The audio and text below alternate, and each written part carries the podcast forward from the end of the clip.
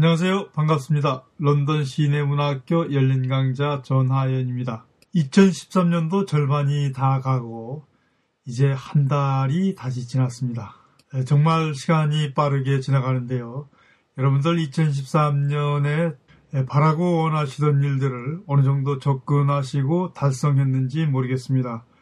네, 저는 두 권의 책 쓰기를 시작해서 아주 부지런히 열심히 하루에 6시간에서 8시간씩 온 정성을 다해서 썼습니다마는 1차 집필을 하고 나서 보니 제 마음에 차지도 않고 무언가 또 많이 잘못되었다는 것을 느꼈습니다. 결국 2013년의 절반은 또 다른 시행착오와 잘못을 깨닫고 저희 부족한 점을 깨닫는 시간으로 보내고 마른 것 같습니다. 자, 그러나 나날이 새로워진다는 일신우일신이라는 마음으로 다시 여러분들과 함께 나머지 2013년을 또 다른 도약과 발전의 계기로 열심히 노력하는 시간이 되기를 빌면서 열린 강좌를 시작하겠습니다. 감사합니다.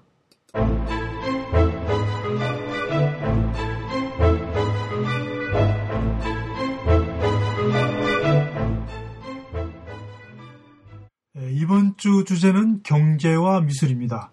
그동안 미술사가 무엇이고 미술을 어떻게 들여다봐야 되고 미술과 다른 미술과의 연관관계는 어떻게 되는 것인가를 살펴보았습니다. 미술과 미술사의 본질을 살펴보고 시대성을 인식하는 문제에서 벗어나서 이제는 미술과 주변의 학문, 사회과학과, 자연과학과, 인문학과의 관계가 어떻게 이루어지고 있는가를 살펴보는 첫 번째 시간으로서 제일 여러분들이 관심이 많은 미술가의 경제, 이 경제사와 경제학과 그리고 경제 현상과 미술이 어떤 관계를 이루고 있는가를 살펴보겠습니다. 예, 경제를 이해하지 못하면 사실 삶의 흐름을 알 수 없습니다. 예, 삶의 흐름을 이해하지 못하면 또 문화의 흐름에 접근할 수 없고 이 문화의 흐름에 접근하지 못하면 오늘날 미술을 이해할 수 없습니다. 도대체 왜 그런 것일까요? 미술은 경제적 행위와 그러니까 실질적인 먹고 살고 입는 의식주를 해결하기 위한 실질적인 경제적 행위와 그 경제적 행위가 궁극적인 목적으로 하는 우리들의 이상향, 즉 관념이 만나는 일치점에서 미술이 만들어지기 때문입니다.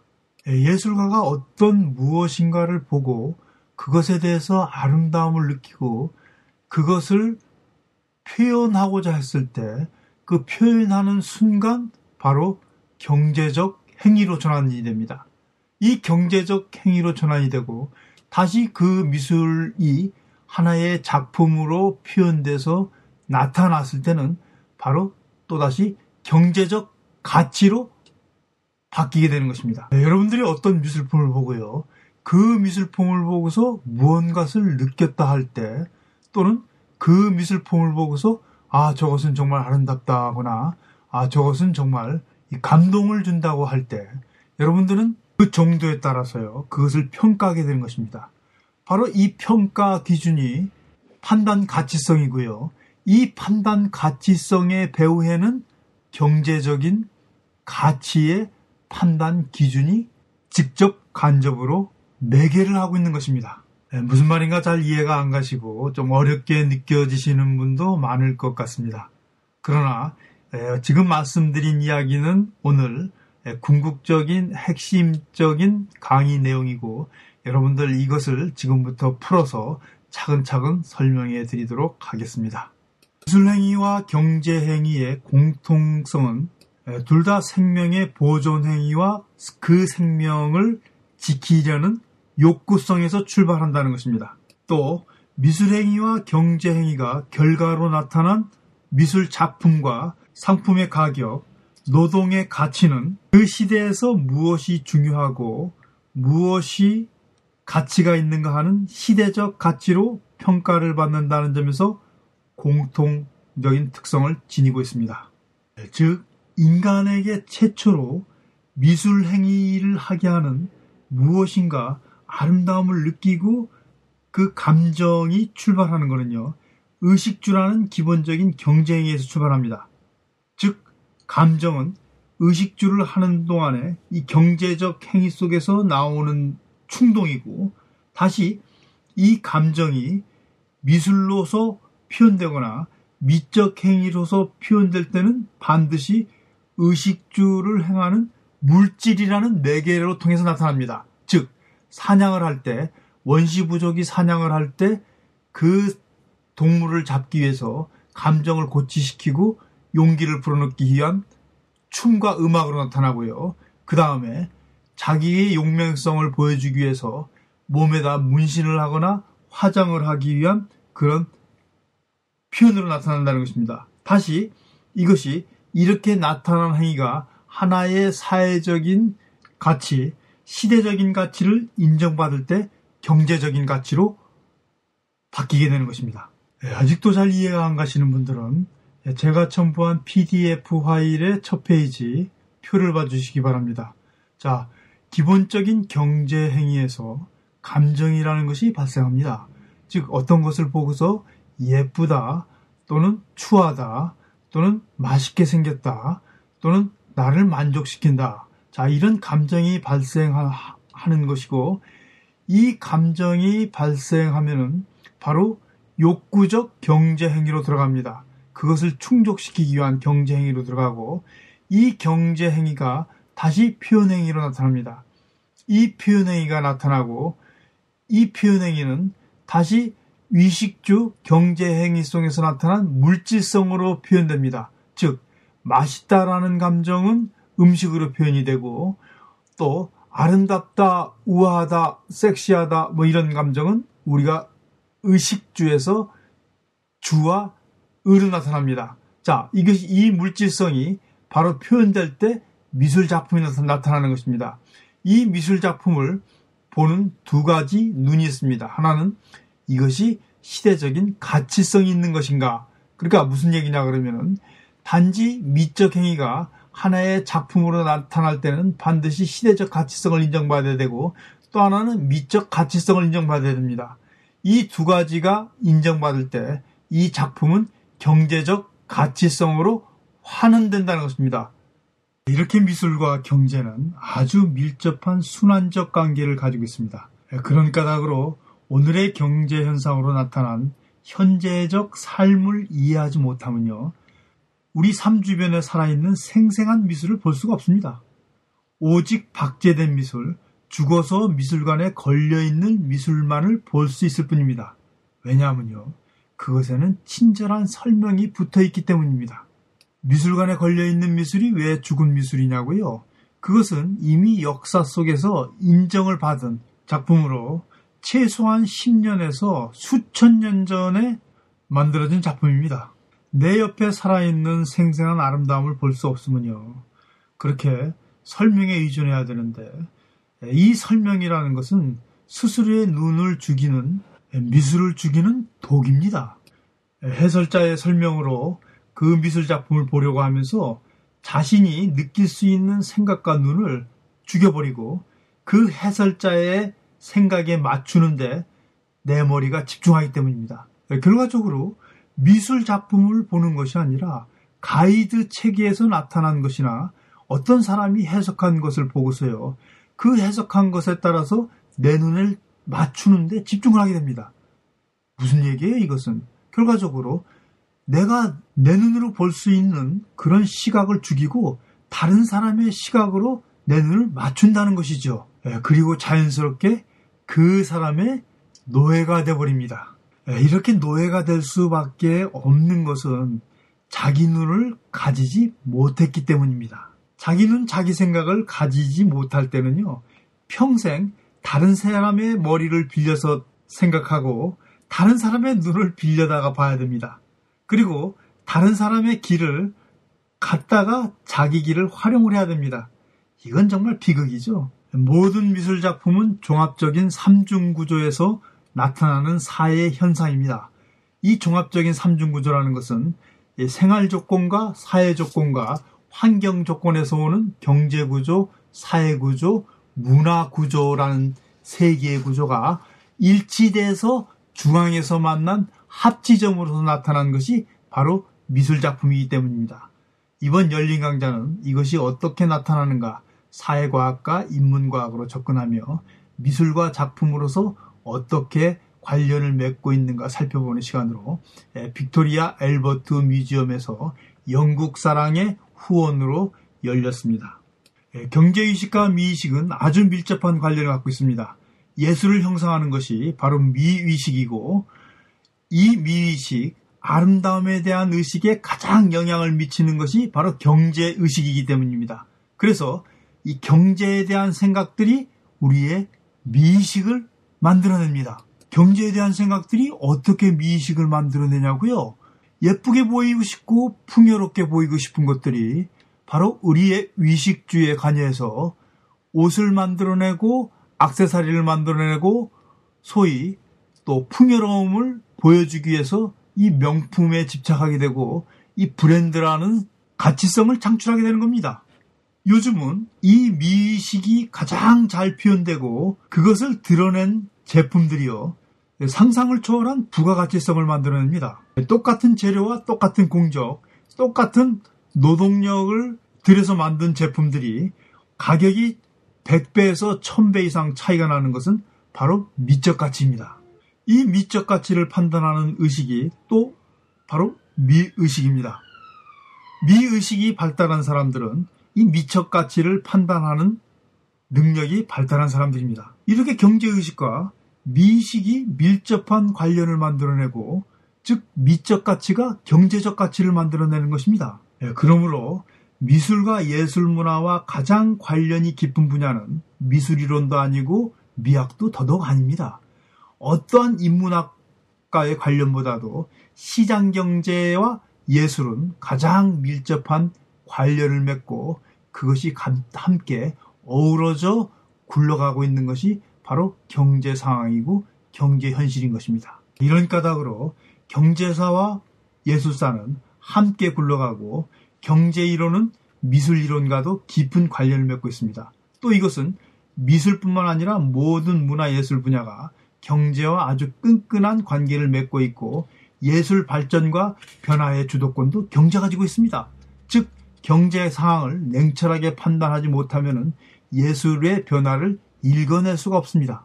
이런 까닭으로 경제를 통해서 미술을 이해할 수 있고 또 미술 현상을 통해서 경제를 이해할 수가 있는 것입니다. 왜 그러냐면 둘이 맞물려 가고 있기 때문입니다. 최근에 박근혜 씨 정부가 들어서면서 이 창조 경제라는 말이 나왔습니다. 이 창조 경제라는 말이 이 콘텐츠 사업을 육성하고 콘텐츠를 통해서 경제를 구현하겠다라는 그런 그 이 발상에서 나온 것입니다. 그러나 사실은 이 창조 경제라는 것이 creative industry라는 말로서 미국서 1989년서 91년도에 나오기 시작했고 그때 영국으로 또 옮겨가서 영국에서 이 학과가 설립이 되면서 그 런던 시 정부에서 본격적으로 창조 경제를 도입하기 시작했습니다.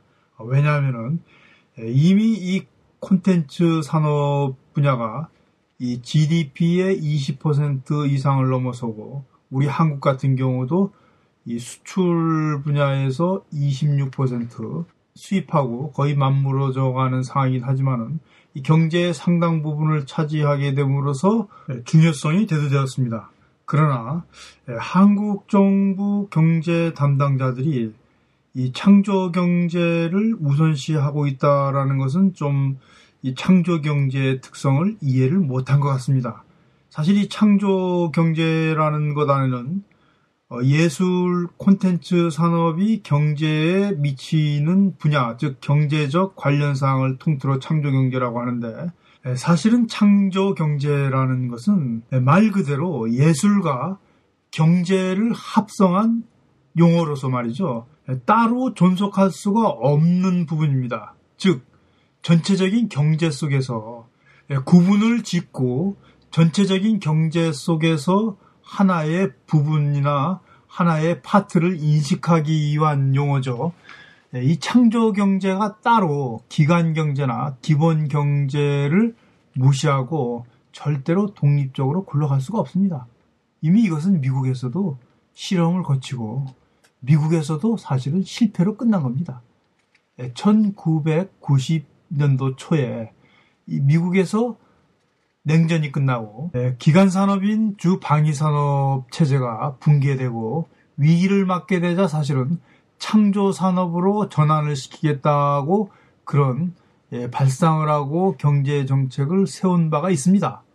그러나 이 창조 경제라는 것이 기본 경제가 흔들리거나 기본 경제가 튼튼하지 못하면 절대로 양립할 수 없는, 절대로 성립할 수 없는, 예, 절대로 부응할 수 없는 일종의 기생경제거든요. 그러니까 기본 경제, 근간 경제, 기초 경제가 무너지게 된다 그러면 제일 먼저 없어지는 것이 이 창조 산업입니다.